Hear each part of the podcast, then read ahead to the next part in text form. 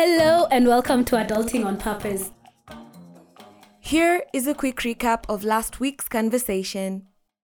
The conversation for me is about identity. So at least now today we have two people.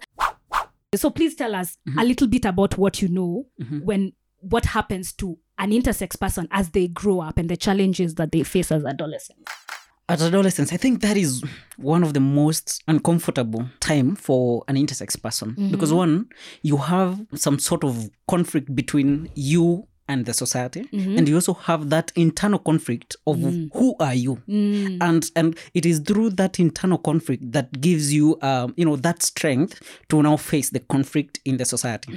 And for the intersex people, especially, for example, myself, it's damned challenging because you see, for example, other than what we see on who you are, there are roles that we need to subscribe or you need as an individual to subscribe. So for example, for me, my grandmother always expected me to carry water using my bag because she was like, you know what, Waithera, I am raising you to be a good wife. And the idea of you must do like other girls in the village. And there was a lot of discomfort for me. And you see, as you said, it's nature taking its course. Everything went haywire. Yeah. And the weirdest part of it is that my grandmother always said, you know what? Whatever was between your legs without, as you grew, it disappears. I've always thought maybe that was a defensive mechanism and wanting to raise me. But anyway, for me to be raised, I can tell you, I pierced a lot of holes in my ears because I wanted to have earrings and, you know, there's so much pressure to look like a girl. I used to braid hair. I'm telling you, it was totally difficult for me. And I was the only girl in the whole village who was riding a bicycle. So the people were like, who is this person? So confused. It's crazy. Yeah. So when you say things went haywire, so you've grown up, umezaliwa, they've decided this is now Mary Waithera, whatever is going on is none of our business. We will go and tell society that this is a girl. And then now they raise you as a girl. But then adolescence comes and the girls are developing boobs. You're not getting boobs. They are getting curvier and curvier. Your chest is broadening. So those are became now the challenges. Exactly. So now it is no longer up to them to tell you just wear a dress and So please tell me a little bit about how that was for you. In primary school, teachers would always say, I doubt whether you are a girl. But you sit in the village and everybody's like, okay, there are girls who are feminine, who are masculine. And therefore it's a non-issue. But when I got to boarding school, it was a girls' boarding school. Out of 600, I was the most flat-chested girl. And every person was like, why is your voice so deep? Whether there's something wrong with you. But you see now, they didn't have the courage to see. Ask you. Exactly. And for me, I also developed, when I went to that school, I realized something was very wrong with me. Yeah. And the first day I woke up at 3 a.m., took shower. Then from there, when everybody woke up, it's a girls' school, kila mutu, everybody removed their clothes and looks, so I already had seen myself and then here they are, ladies, developed women. And I'm like, this is not how, is everything right? I can tell you from that day henceforth, for the 4 years that I was in that school, nobody ever saw me where they were taking shower. Oh my, that's mad. You have to take your precautions. Normally I take precautions when I'm showering. I just don't like people seeing me naked. Wait, did you go to boarding in high school? So I've been in boarding school since class 3. I think my parents didn't want me at home. I can understand. And I wasn't troublesome. No, I'm kidding. It's because of the setup of my dad's and mom's jobs were really, really difficult. Every week they were somewhere else. That's a nice thing, but if you're not being around your family more, it becomes such a terrible experience, especially when you're trying to discover yourself as well. So I was sent to boarding school in class 3, and I did not have the proper training or preparation to tell me that, these are the girls' washrooms, these are the boys' washrooms, because where I come from, my cousin used to bathe all of us together. It did not matter. You have a vagina, you have a penis, ingia kwa hii bathtub, mnaingia nyinyi wote mnaoga. And so I didn't know the lines to respect when it came to especially like your situation now, Mary James, where you had to to hide yourself when showering. I only knew about that when I got into high school, and I found boys just walking naked, swinging their muhogos everywhere. I'm like, so I can do this as well. Sawa basi. And when you saw the boys now being free with their sexuality, uliona watu wanakaa kama wewe, so uko like, there's nothing for me to hide here. Right. So you can imagine the difference in that situation. So now, Mary James, sasa umeenda umeona, this is definite. This is definitely not it. Yeah. So now, at that point, when did you start to make the decision that I have to decide who I am and I have to do this for myself? It can no longer be a society's job. I discovered myself, who I am, while I was in form for second term, because the student was so attracted to me. They used to send a lot of love letters. Pheromones. So, I mean, the school thought, Miriam Ithrea is trying to instigate lesbianism in this school. We cannot condone that. Because you see, for me, when I was getting this letter, I used to feel so nice. I mean, I didn't know why. Yeah. And therefore the school decided unanimously, I mean, we can't have a lesbian in school. So they sent me away. And it's through that now that I went to a doctor and said, you know what? You're in the wrong place, but you must finish school first. Yeah. So, and then from there, now I completed my high school, and I can tell you, the last day I finished my KCSE, that was the last day I wore a skirt. Yeah. I was feeling so uncomfortable. I stopped rating myself with feminine thing after I completed high school, but that also had a lot of challenges. Yeah. Trying to commit suicide 3 times. Yeah. And the last time, I was hanging a rope on the roof, and then I never understood why it was never successful. But you see, there are some facts. For example, when you want to commit suicide through hanging, there are some biological processes that take place. One is that when you're about to like die, I don't know how your bowel and anus opens up and you like release fecal matter. I didn't know that. Yes. So I don't know. I was almost to that stage. Then I hit the ground. It was so painful. Then I left the house and went to the toilet. So when I was coming from the toilet, I saw 2 guys laughing and passing. And then I realized, oh shit, there is the society and there's the me. Whether I die, these people will continue with their life. And I am trying to kill myself because one, not that I really want to die, but because I want to end the pain of stigma and discrimination. Yeah. Then I need to stop this. I need first to consider who I am. For me or for the society to start, you know, realizing whoever you are, we want you, we accept you. And I realized, you see, the society will always condemn the weak. Yeah. But anytime you stand up and you're strong, no matter whatever you represent, they start looking you from a different perspective. Yeah. So for me, I was like, hell no. I will not kill myself again. I need to get out there. I'm an intersex. I can do nothing about it. You have to live with it. If you don't want me, I mean, it's for you to accept and create a space for me because I ain't going anywhere. Hey, and thank God you lived to tell the story, because now after that, your entire life now becomes activism. Because it became the story that you tell. And right now we have the Intersex Persons Society of Kenya, which you're chair and CEO of, and you've done a lot in terms of awareness. For the first time in Kenya, we did the last census in Kenya, we counted, we said male, female and intersex persons. The reason why Kenya is way ahead of the curve in Africa and in the world as well is because of the work that you have done. You largely, a big portion of it is you and all of the other people in the different organizations that also support the work that you do, to come out and say that, hiya, this is nature, it's nature's way of doing things. In the animal kingdom, it's accepted. And I think it was you who was telling me that we have animals in the animal kingdom who are genderless. Yeah. For example, most of the crustaceans. Yes, most of them.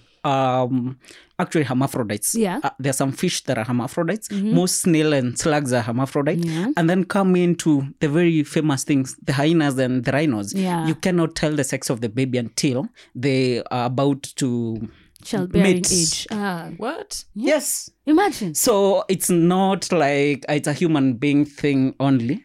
Even scientists can tell. Or do you feel a sense that you have to explain yourself every single time to every single person? No, not really. But you see, at the end of the day, it depends on where you are. Because also, for your safety, sometimes you have to explain. Now that speaks to why we talk about defining yourself becoming an important conversation to have, so that we stop this notion of people deciding that me, in my world, there is male and female. So when I see something that does not conform to my reality, I have to refuse it, I have to deny it, I have to make it uncomfortable. Because that is basically what happens to an intersex person. It is not just a gender identity crisis. The existential crisis happens to all of us. We keep talking here on this podcast about how the education system in this country, you go through it and then you end up doing a degree that you're not the one who chose it. Society to likwambia, you when it's choppy, you're supposed to be a doctor, or you're you're supposed to be a lawyer.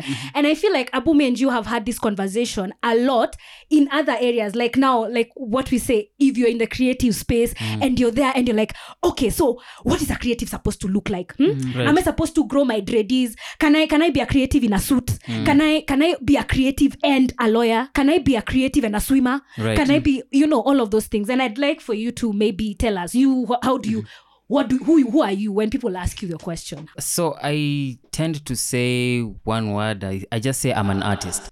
That's what I use most of the time. And then if they ask me to go into details, that's when I tell them, okay, so I act, I'm an actor. I direct, I'm a director. I produce podcasts, I'm a producer of podcasts, and and so on and so forth. But it became such a huge task for me when I was setting up my professional profile. It's a huge ask for someone to just keep reading all these things that you're doing and say, okay, so I'm going to choose Abu the actor for this one. I didn't need you to send me all the resumes for everything that you do. It's so hard. But I tend to still send that document. Even when creating my website, I was wondering, what should I put as the headline? Which one is stronger than the other? It always pegs me to question myself on which skill is stronger than the other. And yet I can do all of them equally. And with equal strength. So for me, I do say I am an artist, but I find a community of people that give me jobs and then stick to them. Because I don't want to keep explaining to every single person, this is what I do. The field that I've chosen, has all these things inclined into them. So if you're into acting, you have to walk into set at some point. And you have to see someone who does sound, there are so many professions into one movie. And even a theater play, there are so many professions coming together to produce or to tell a story. So that's what I try to make people realize. So I don't like boxing myself, because when you say in Kenya, especially in this industry, and you say, I am just an actor. You're going to be treated as just an actor. And that's the worst place to be in. It looks like we're in a society that expects us to show up as just one thing. And we are just now realizing that there's a fundamental problem with that. Do you remember at a time when to communicate to someone who's in the States, ni mabarua muandike mungojeane kabla you influence each other's minds, it takes a very long time. Now we are in that place where all of us can connect with each other at any given time, whenever you want. So there's also more opportunity for you to become more. While previously, if I got to university, the only way for me to go to university was to go into a brick and mortar school, ni apply, ni ingie huko ndani ni keti. Right now, even while in university pursuing one degree, I'll go to Skillshare and decide I'm going to build skill in, say, sound. I am going to go to Coursera and maybe take a course and become a digital marketer or digital communications and do all of these things. So that right now, the world as it is, you are allowed to become more. And yet we still find people asking those limiting questions, demanding that you limit yourself to something. So the weirdest thing that happened to me was that I went to schools that did, in my whole entire primary section, I went to schools that did arts and craft, and they took it seriously. So sports, tennis, basketball, and all that, and then arts and craft, those were the main things in that school. And then I graduate from class 8 and every single person says, yo, you need to be a doctor. I'm like, I've done arts. Seriously, I've taken arts for 8 or 11 years now. And right now, my mind is fixed on being an artist. And I graduate from 4, so the entire high school experience, as soon as I said that, they didn't take me to schools that did arts. I'm like, yo, you're killing my dream, because this is what I've experienced since childhood, since kindergarten. So now you're taking me to a place where it's focused on sciences, I'm not bad at it, but I just want to do arts now. I want to focus on that. I finish from 4 and I'm like, yo, I want to be an artist. where the type of bombing that came upon my head. Jesus Christ, ilikuwa mbaya. Every single person told me, you can't be an artist. There's no way you can be an artist. I'm like, you took me to a school for 11 years that did arts and craft. Right now, if I say I want to focus on that, since I have more experience in it, I've been immersed in it, fully immersed in it, why are you shaming me for it? Yeah. So I ended up doing a lot of courses. I did peace and conflict management. I did international relations. I switched to piloting. That was everyone's dream when we were growing up, piloting. And since I made the grades, I was like, you know what? Since you want me to do something, and this is something that is prestigious, I will go and do piloting. Yeah. And people didn't think about the fact that piloting had so much demands on your financial stability. Oh my God. So here I am. There are three licenses in piloting. The private pilot license, the commercial pilot license, and then the other ones for mechanics. And so here I am a day to the exam for me to get my my private pilot license. But no one has the money to fund it, because everything has been used up in the ground school, in the 1 hour classes that cost 15,500 per hour. Yeah. And you can't even finish an hour. You're 40 minutes up in the air and you've landed. Yeah. And your 15,500 is gone just like that. And so here I am, I'm trying to do the exam, but no one has the money. And I can't explain to anyone that, I really need this one to proceed to the next level where I can actually have a chance to get a job. Yeah. I can't get a job with this private pilot license. There's no one I can carry. Yeah. And so that's the confusion that came about. But I feel like I wasted so much time. I feel like I wasted almost 8 to 7 years trying to figure out, do I really become an artist? Because if I choose that route, I'm going to be a rebel to my family and friends and people who contributed to my fees as well. So here I am as an artist. I'm making something out of my skills and life. But it still doesn't count for anything. Yeah. So my question is, sorry to overtake, does your state inform your purpose early on in your life? Because I know a couple of guys who share the same experience as you do, and they seem to have had their purpose well set out from the very beginning. As soon as they have their cognitive processed out, as soon as they get in touch with their conscience, it's... Yo, this is what I'm going to do. I'm going to be an advocate for people like me. Yeah. So does that inform your purpose early on? Not really. I grew up in a village and a society, no matter who you are, it's the society or that jurisdiction that you live that determines who you are. No matter your dreams, no matter who you want to be, it still goes back to that village.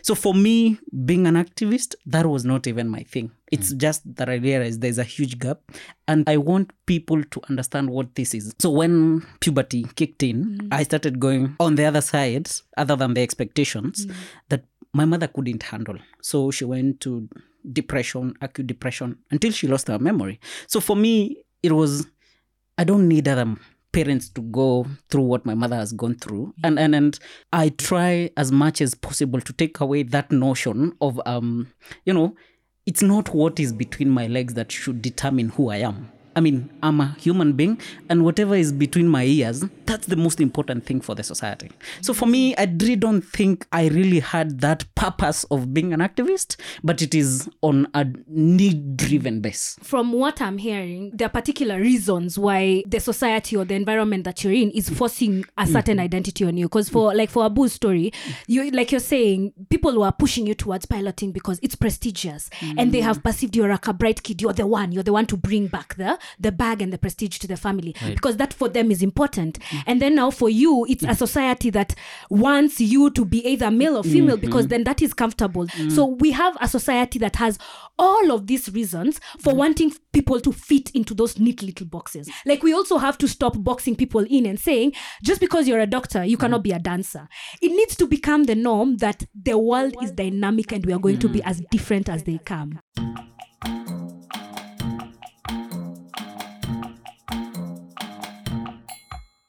And so that brings us to the end of this episode. Thank you so much, good humans, for hanging out with us.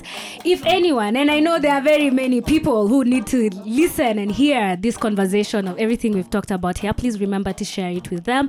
Let's continue this conversation on the socials at jambi.s.ke or across all platforms. Thank you for having us. Thank you for having us on this space. Bella, ciao.